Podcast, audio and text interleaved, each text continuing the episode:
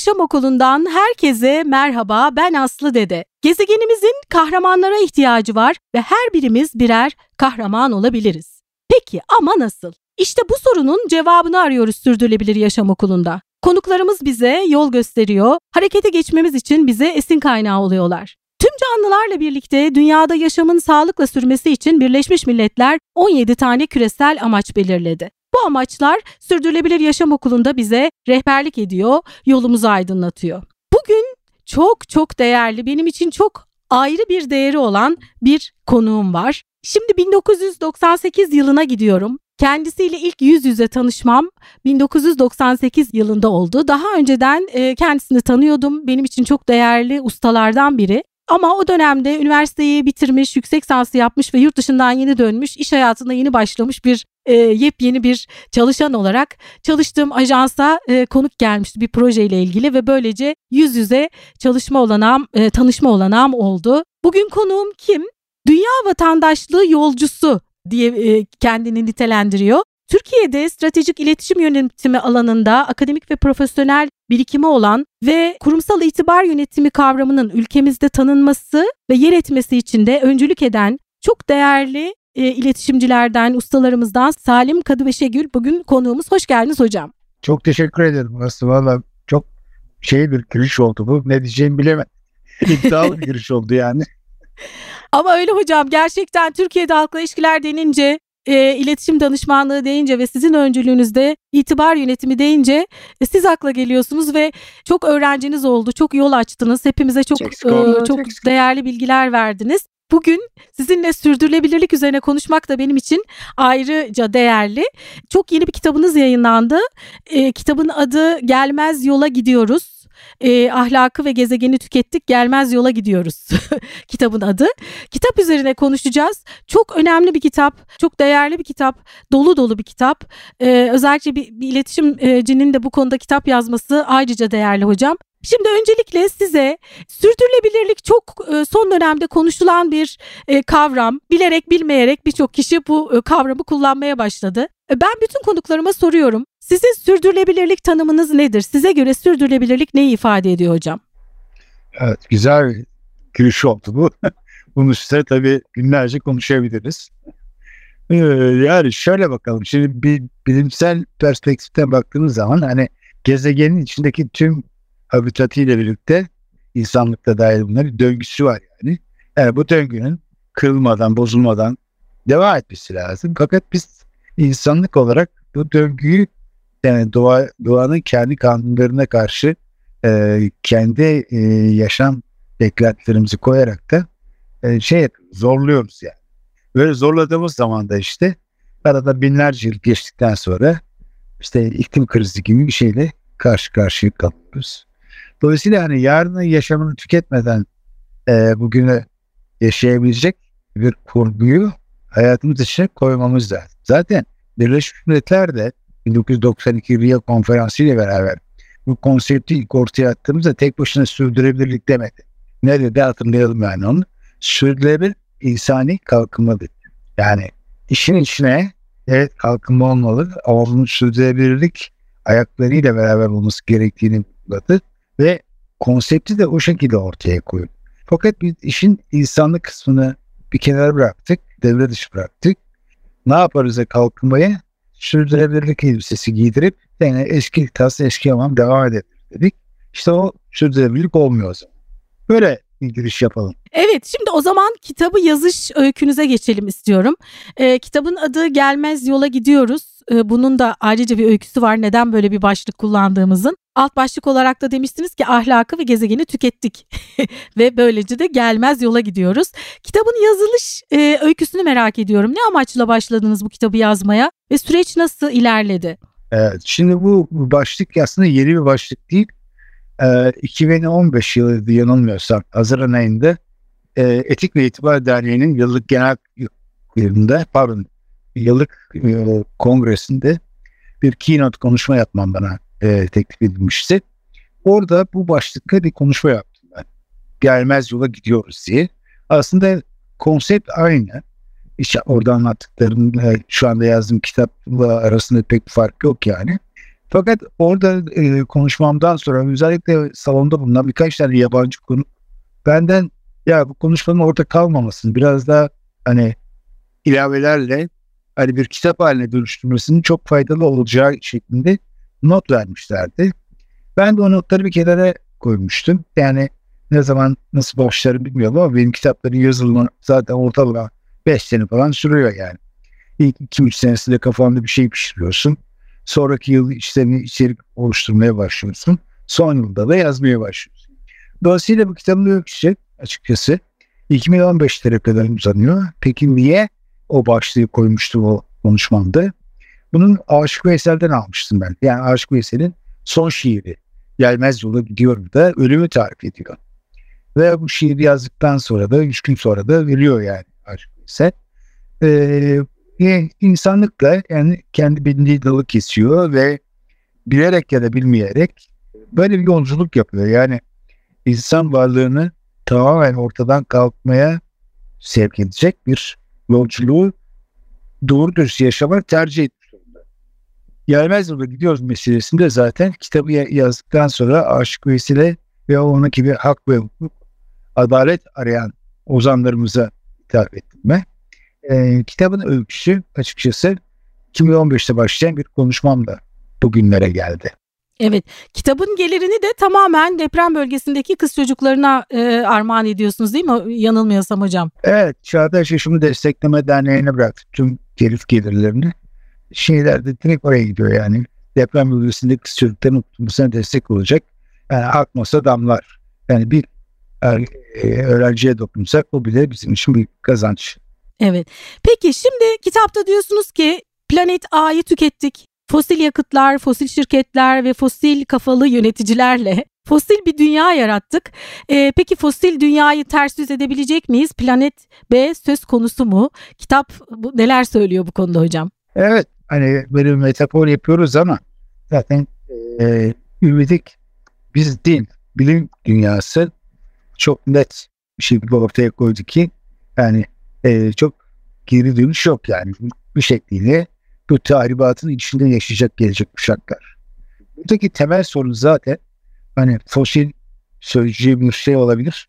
Doğrudan yani fosil yakıtlı yerlere bir gönderme gibi algılanabilir ama kitapta kastettiğimiz şey yani oradan yola çıkarak da hayatın her tarafında tüm endüstrilerde siyasette dahil olmak üzere fosil bir zihniyetin e, insanın geleceğiyle ilgili kararların verilmesinde etkin rol oynuyor olması var. Dolayısıyla bizim bu fosil kafalardan oldukça da fazla örnek var bu fosil kafaların ne olduğuna dair kitabın içinde. Bunlardan kurtulmamız lazım. Şimdi fosil kafaların yöneten e, insanlar, yöneticiler, liderler e, nasıl bir zarar verdiler insanlığa? İki şeyi birden tükettik işte. Ahlakı tükettik. Yani para uğruna her şeyi yapmanın e, geçerli akçı olduğu bir dünyaya soktular bizi. Özellikle 20. yüzyılda. Ee, buna sonuç olarak da gezegenin kendi yenileyebilme gücünü tükettik. Dolayısıyla bu fosil kafalı yöneticilerden kurtulmadan veya onların e, elini kolunu eski alışkanlıklarını terk etmek durumunda bırakmadan bu işlerin çözüm yolu yok. Dolayısıyla bu kitap da ister istemez futurist bir açılma götürdü bizi. Yani o anlamda kitaba başlamış da yazmış değilim ama hani elimiz kolumuz bağlandı. Bu insanlardan da kurtuluş yok. Ama köprüden önce sol çıkış var mı? sorusunun cevabını da kitap içinde vermem gerekiyordu. O da kitabı e, bir önceki e, Oyun Bitti kitabında olduğu gibi fütürist bir kitabın e, şerinin ortaya çıkmasına neden oldu diyebilirim. Hocam kitabı yazmaya herhalde pandemiden önce başladınız değil mi? E işte 5 sene oldu yani. Evet, bu konular öncesinde de çok konuşuluyordu ama e, insanlık herhalde pandemiyle birlikte böyle birden bir, bir tokat yemiş gibi oldu. Ve biz ne yapıyoruz diye şöyle bir e, dışarıdan bir baktı sanki dünyaya diyorum. ne diyorsunuz? Şimdi bu tabii ben 2012'de yayınlanan Oyu Bitti kitabından söz etmem lazım. Yani onun da yazımı 5 yıl sürdü. O kitabın fikir babası da rahmetli Viktor Ananias'tı. Buğday Hareketi'nin kurucusu yani. Zaten o kitabı da ona ithaf etmiştim. Şimdi oyun bitti. Zaten bugünü anlatıyor. Yani başta salgın hastalıklar olmak üzere işte e, ekolojik dengenin bozulmasıyla ilgili alanlar bugün yaşam alanlarımızı daraltması gibi konular e, olmak üzere yani artık oynanacak bir oyun yok yani oyun bitti yeni bir oyun kurmamız lazım. Bunu da yeni dönem nasıl yönetilecek diye bir alt başlıkla bir kuvvetlendirmeye çalışmıştım. Şimdi oraya baktığımız zaman zaten e, oyun bu 2020'de Fütüristler Derneği tarafından en iyi yerli kitaplar sıralamasında birinci sırada yer alan bir şey oldu. Benim için de çok güzel bir onurlandırma oldu. Bu hiç bilgim de yoktu yani. O da e, fütürist bir iddia ile ortaya çıkması arzulanan kitap olmaması rağmen e, ister istemez içeriği e, bugün sürdürülebilirlik alanında ihtiyaç duyduğumuz konulara dikkat çeken ve çözümlerini e, beş aşağı beş yukarı gösteren bir kitap olmuş. Açıkçası bu son kitapta e, yani gelmez yola gidiyoruz. Çünkü gezegeni ve alaka tükettik. Sanki onun devamı gibi bir şey oldu diyebilirim. Böyle bir değerlendirme yapmakta e, şey mümkün olabilir yani.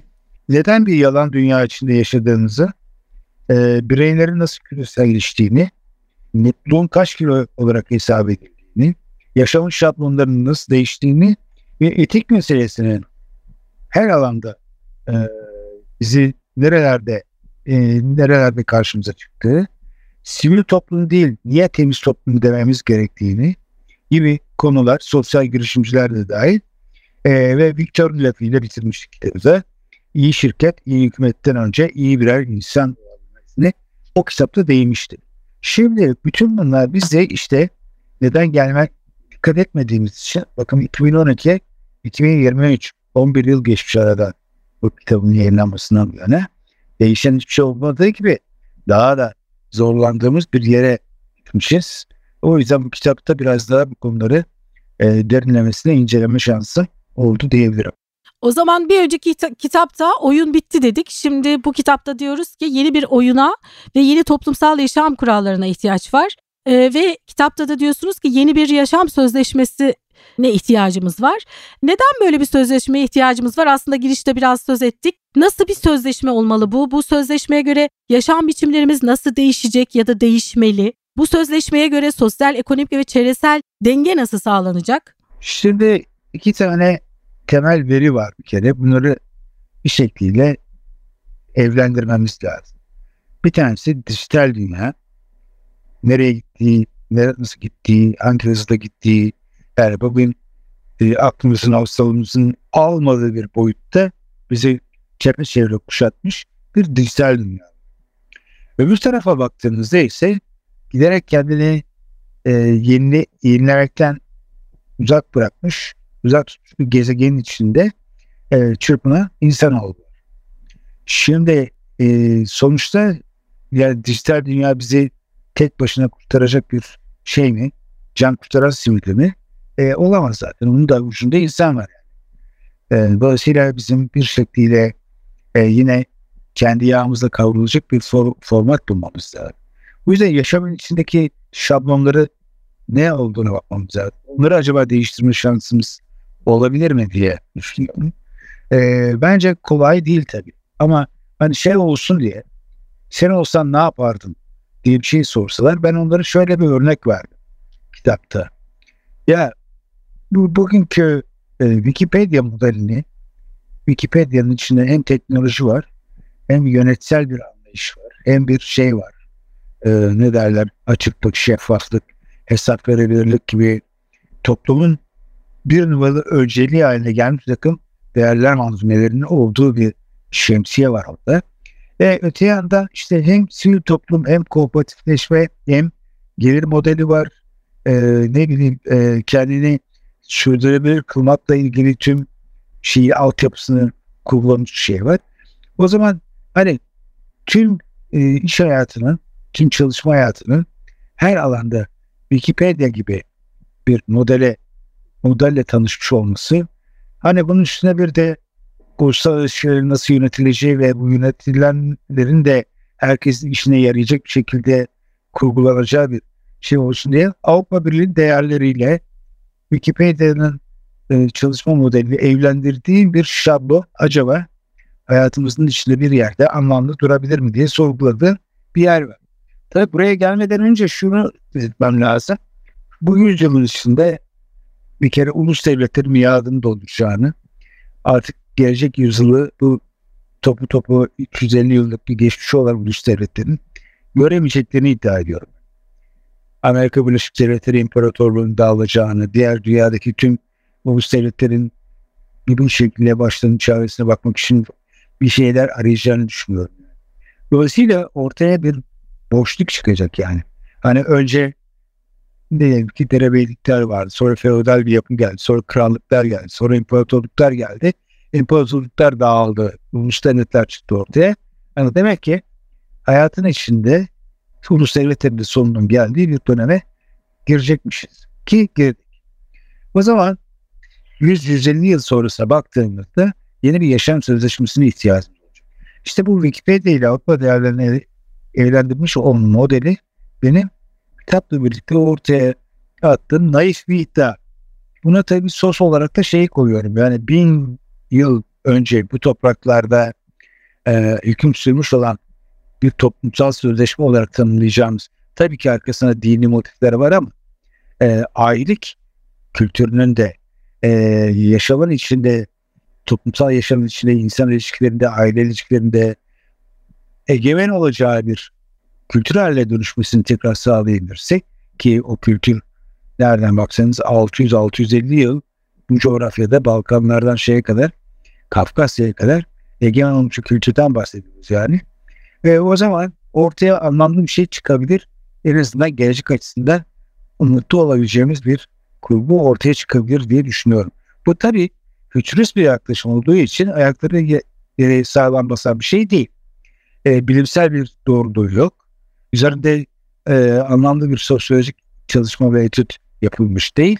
Sadece fikir olarak ortaya ne koyarsan derseniz işte böyle bir yaklaşımı da oraya koyuyoruz. Nitekim B Corporation'lara baktığımız zaman B Plus yani Benefit Corporation'lara baktığımız zaman yani onlar bu modelin habercisi sanki.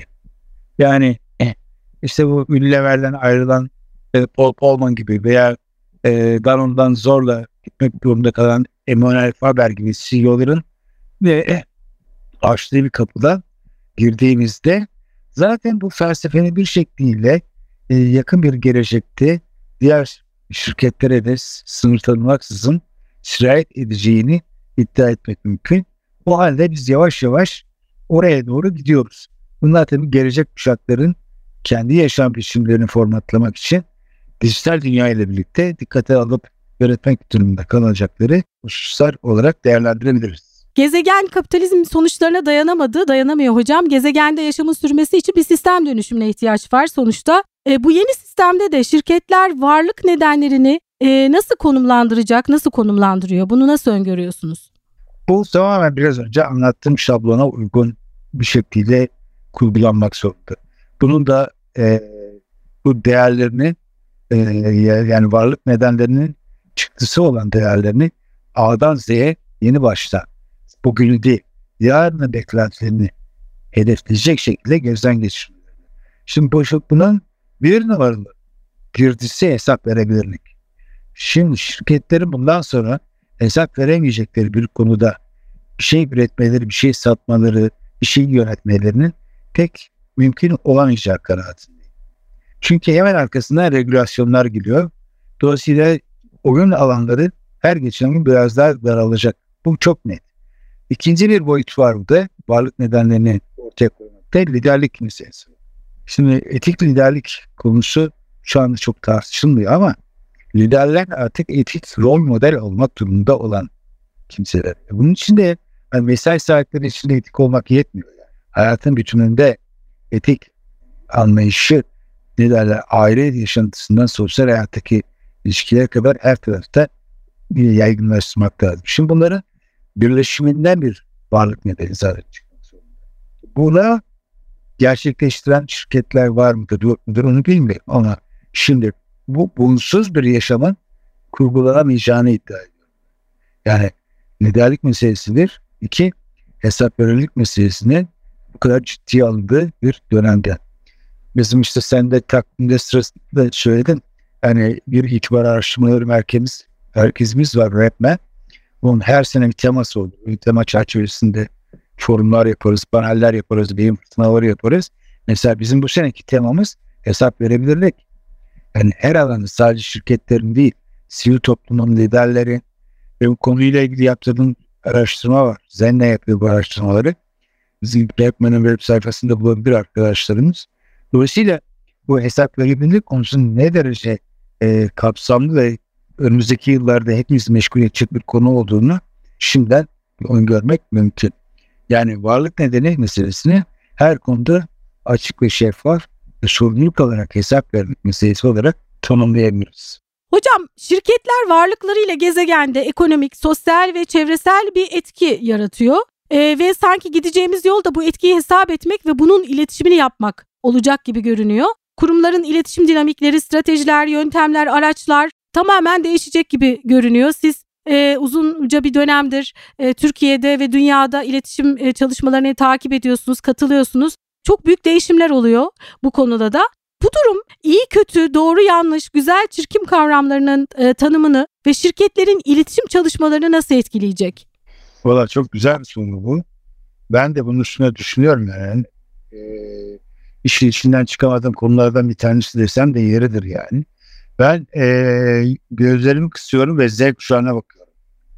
Yani onlar bu gidişatı nasıl yorumluyorlar? E, hangi alışkanlıkların içinde bir yaşam dönmüş kuruyorlar? Ve değerleriyle ilgili meselelerde neler ön plana çıkıyor diye onları gözlemlemeye çalışıyorum. Şimdi mesela benim kızım Z kuşağı değil ama e, sürdürülebilirlik yolculuğuna bilinçli olarak karar vermiş. Daha bu meslek değilken o yolculuğu ve e, yolculuğa başlamış biri e, ve e, yani gerçekten çok bilinçli bir seçim yaptı.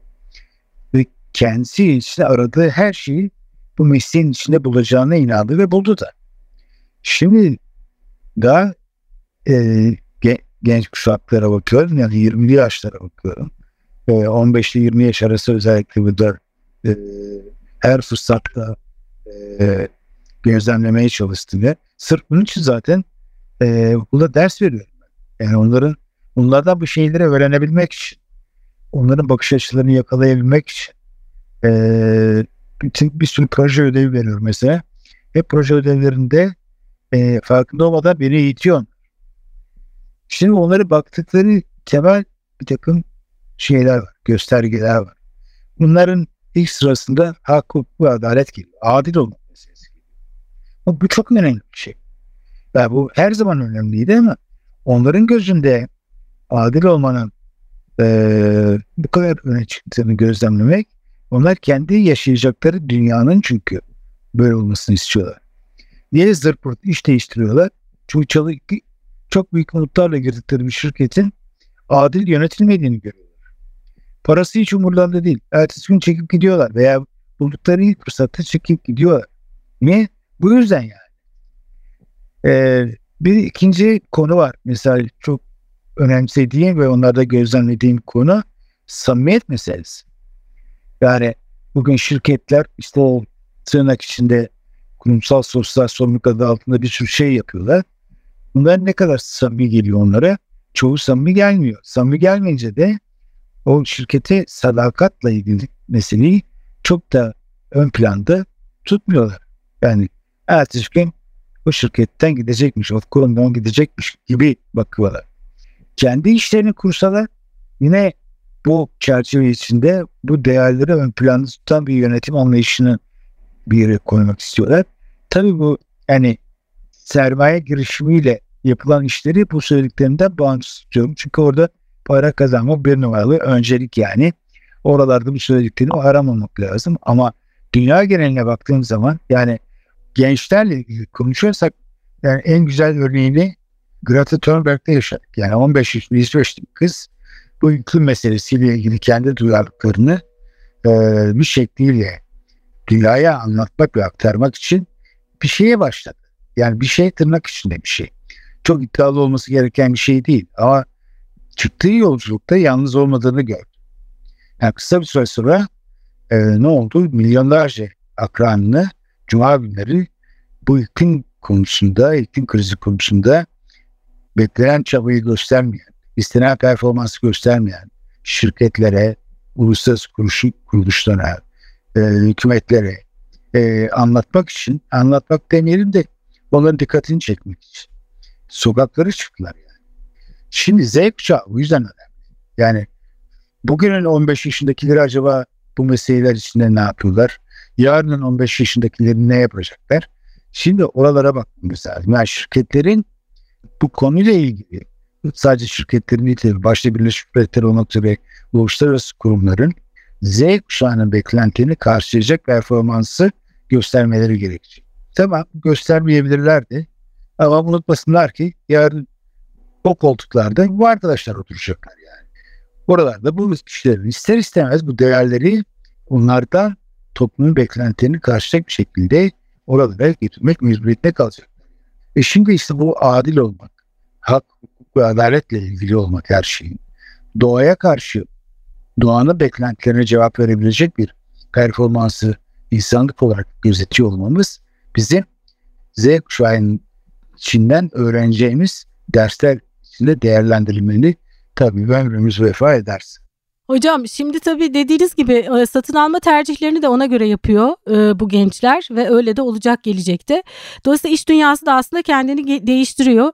E, sonuçta yıl sonunda kar zarar karlılık raporlarının yanına etki raporları, sürdürülebilirlik raporları gibi raporlar eklendi. Entegre raporlar yayınlanmaya başlandı. Dolayısıyla bunlar aslında umut verici gelişmeler bu konuyla ilgili diye düşünüyorum.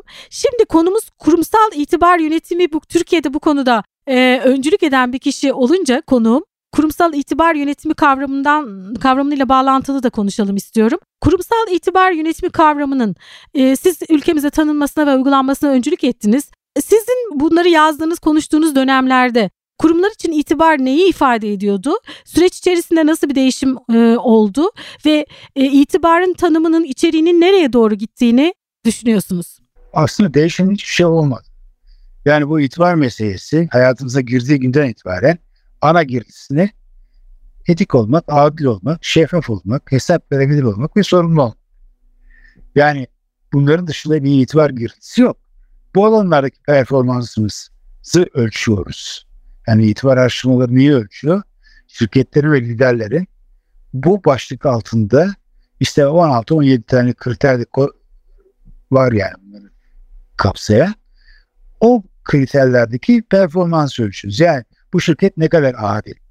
Kime karşı? Paydaşlarına karşı. Çalışanlarına, müşterilere, tedarikçilerine, değil mi? Topluma karşı. Ne kadar adil? Ne kadar şeffaf onlara karşı? Ne kadar hesap verebilirlik bir performansı var? Sorumlulukları nerede görüyor? Nasıl başlıyor? Şimdi bu alanlardaki performansın çıktısı itibar. Ne kadar itibarlısın? Bu kadar itibarlıyım. Ne, ne demek o bu kadar? İşte bu konulardaki performansı neyse o çıktı olarak karşımıza geliyor. Biraz önce söylediğim zaten Z kuşağının beklentileri bundan farklı bir şey değil. Yani itibar kavramının altını neyle doldurduğunuz değil, çıktısının ne olduğu konusuna bakmamız lazım. Çünkü itibarın çıktısı güven inşa etmektir. E, bu çarşıda, çarşıda, e, çarşıda pazarda parayı satın alacağınız bir şeyden söz etmiyoruz. Şimdi girdisi doğruysa itibarın çıktısı güven olarak bizim karşımıza gelir.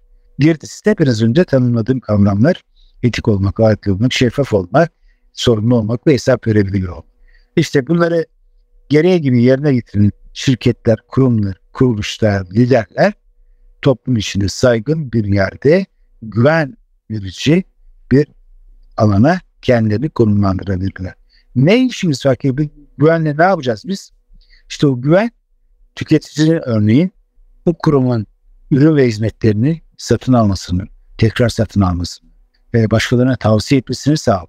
Veya yatırımcıysak o şirket ve şirketler halka açıksa o şirketlerin hissesinde e, hisse senedini tercih etmemizi sağlıyor. Yok bir basın mensubuysak o şirketin liderinin bir haber kaynağı olarak güvenilir kaynak olarak değerlendirip onlar haber yapmamızı sağlıyor. Tedarikçiysek bir evlilik gibi uzun dönemli ilişkilere yönelik bir yatırım yapmamızı sağlıyor. Nitelikli tedarikçilerle. Çalışanların geleceğini o şirkette görmelerini sağlıyor güven. Veya o, o şirkete iyi günde kötü günde yanında olmak, onların sorunlarının bir par çözümünün bir parçası olmak gibi bir yere konumlandırıyor. Yani güven dediğimiz mesele yani itibarın çıktısı olarak baktığımız yerde çok ama çok paha biçilmez bir sermaye haline geliyor. Dolayısıyla özünde değişen bir şey yok. Hala bir itibar yönetimi kavramının hayatımıza girdiği gündeki ana girdiler neyse bugün de ana girdiler onlar olarak devam ediyor. Evet, çok güzel özetlediniz hocam.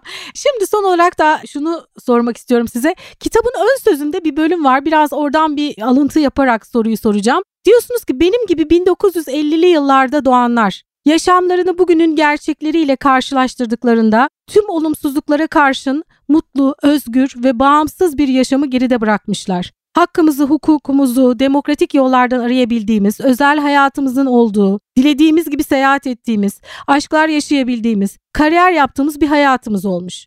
Şimdi aldık başımızı ellerimizin arasına ve düşünüyoruz nerede hata yaptık diye. Aslında burnumuzun ucunda duruyor cevap diyorsunuz. Bundan sonrasını şöyle bir soruyla bağlamak istiyorum. Şimdi iş yaşamında tabii birçok değişimler oldu. Belki hatalar yapıldı. Bireysel yaşamlarımızda, yaşam biçimlerimizde de aslında belki bazı hatalar yaptık. Biz e, yeni bir kültürel değişimin gerçekleşmesi ve bir sürdürülebilir yaşam kültürünün oluşturulması gerektiğini düşünüyoruz. Siz kendiniz nerede hata yaptık diye dönüp baktığınızda e, bireysel yaşamınızda bugün sürdürülebilirlik için değiştirdiğiniz yaşam alışkanlıklarınız, attığınız adımlar var mı? Bize esin kaynağı olabilecek. Valla şimdi sen okuyunca alıcıyı dinledim. Güzel yazmış. Evet. ben de özellikle orayı altını çizdim hocam. Şimdi benim bir tane yazım var. Kitapta da yer verdim ona. Yani Göbekli Tepe'den Palo Alto'ya bir yolculuk yaptı, yapıyor insanlık. Yani medeniyet, tarım devrimi Göbektepe'de başladıysa işte dijital dünyanın adresi olarak da hani Palo Alto diyelim oraya doğru bir yolculuk yapıyoruz yani. Şimdi buradaki temel yanlış nerede? Buradaki temel yanlış tarım devrimiyle birlikte, tarım devrimiyle birlikte paylaşım meselesinin ortaya çıkması ve burası benim malım, bu senin mülkün anlayışının insanlık yaşamının omurgası haline dönüşmesiyle ilgili bir şey. Temel yanlış yani paylaşım benim senin onun e, kavramlarını hayatımıza girmiş olması. Ve ilerleyen yıllarda da bunun tabi ahlaki değerlerin yerine geçecek olan paraya tahvil edilmiş olması özellikle 20. yüzyılda. Şimdi temel yanlışlar zaten burada. Ama bu buradan geriye dönüş var mı? Yok. Buradan geriye dönüş yok. Bunun üstüne de koyacağımız kısmına bakmamız lazım. Yani aldık başımızı e, ellerimizin e, arasında düşünüyoruz diyoruz ama yani eski aşkları yaşama şansımız var mı? Yok. Yani bir gözetim toplumu haline dönüşmüş bu dünyada ne aşkını nerede nasıl yaşayacaksın yani? O aşkın yaşanmasındaki gizem ve tılsım zaten yok oldu gitti.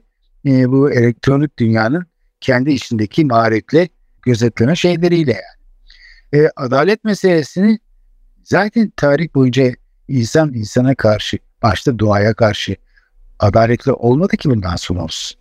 Dolayısıyla oradan da bir beklentimiz yok. Yani. Şimdi biz bir yerde bizden geçti diyoruz. Ha orası doğru. Ama e, en azından bunu göz gözü sözünü ettiğim yeni kuşaklar ister istemez gezegenin beklentilerini az buçuk da olsa karşılayacak bir e, toplumsal sözleşmeyi hayata geçirebilecek bir donanımı benimsemek durumundalar. Burada tabii ki dijital dünyadan bir şekilde yararlanacaklar ama e, bu bizi nereye kadar taşıyacak veya bu dünyayı nereye kadar kurtaracak orası tartışma konusu yani. Biz güzel yaşadık. Tüm olumsuzluklara rağmen bu kuşak yani bir sürü savaş gördük, darbe gördük, şunu yaptık, bunu yaptık ama özgür, özgürdük. Özgürlük dediğimiz bugün aklımızın ucuna bile gelmeyen özgürlükleri yaşayabildiğimiz kısıtlı imkanlarla. Paramız yoktu, pulumuz yoktu ama özgürlüğümüz var. Bütün bunların hepsini bir şekilde yaşayabildiğimiz bir dünya e, yolculuğun içinden geldik biz. O yüzden onların kıymetinin çok kıymetli olduğunu düşünüyoruz yani. Şimdi bugün kuşaklar onları yaşamadığı ve tadını almadığı için bilmiyorlar, kendileri keşfetmek durumunda. Bilmiyorum soruna cevap oldu mu? aslında e, oldu denilebilir hocam.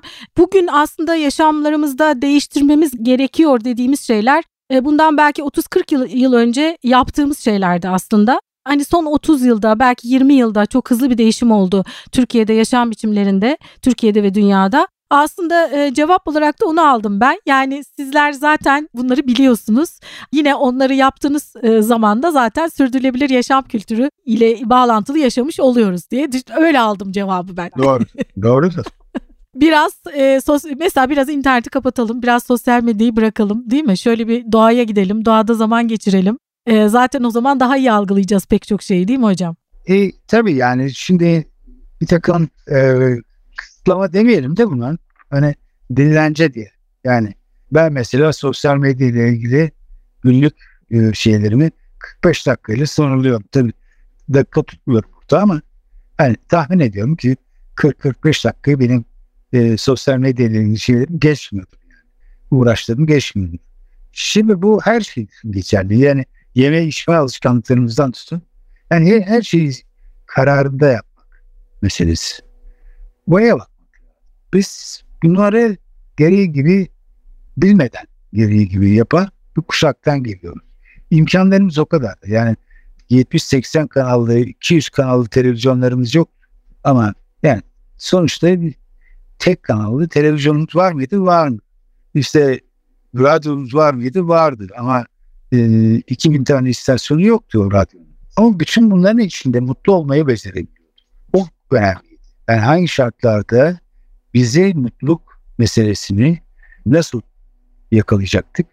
Biz bunları bir şekilde elde etmeyi öğrendik yani.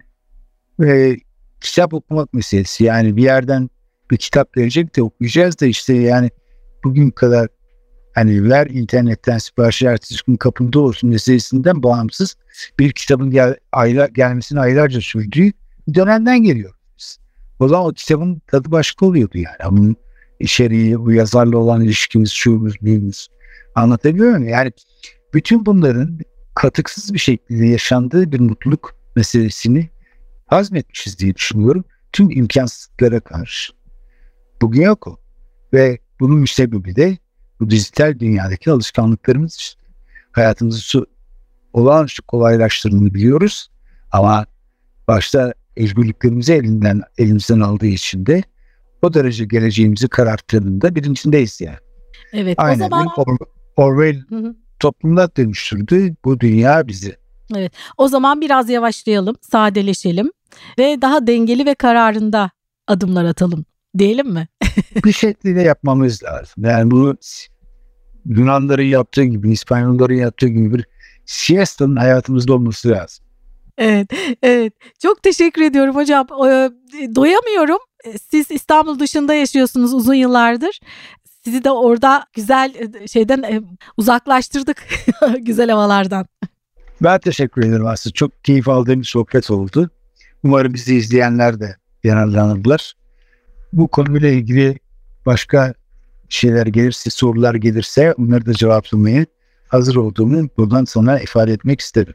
Çok teşekkürler. Ben İstanbul'a geldiğinizde stüdyoda ayrıca sizinle e, bu sohbete devam etmeyi çok çok istiyorum. E, verdiğiniz değerli bilgiler için, emeğiniz için, bu yazdığınız bu güzel kitap için, bize öncülük ettiğiniz için, örnek olduğunuz için e, tekrar tekrar çok teşekkür ediyorum hocam size. Teşekkür Buradan ederim. Sağ Buradan özellikle web sitenizi e, incelemelerini öneriyorum dinleyenlere. salimkadıbeşegil.com adresinde hem yazılarınız var, kitabınızla ilgili ayrıntılı bilgiler var, çok değerli bilgiler var. Bunu da buradan özellikle belirtmek istedim. Teşekkür ederim. Ee, Sağ olun. Ben teşekkür ederim. Bir bölümün daha sonuna geldik.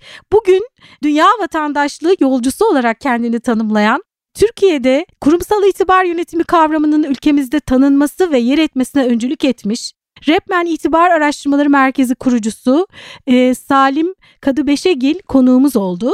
Evet bize nasıl ulaşabilirsiniz? Sosyal medyadan Sürdürülebilir Yaşam Okulu yazarak ya da sürdürülebiliryaşamokulu.com adresinden bize ulaşmanız mümkün. Ben Aslı Dede bir sonraki bölümde buluşmak üzere demeden önce başta ne söylemiştik? Tüm canlılarla birlikte dünyada yaşamın sağlıkla sürmesi için gezegenimizin kahramanlara ihtiyacı var ve o kahraman sen olabilirsin. Harekete geç.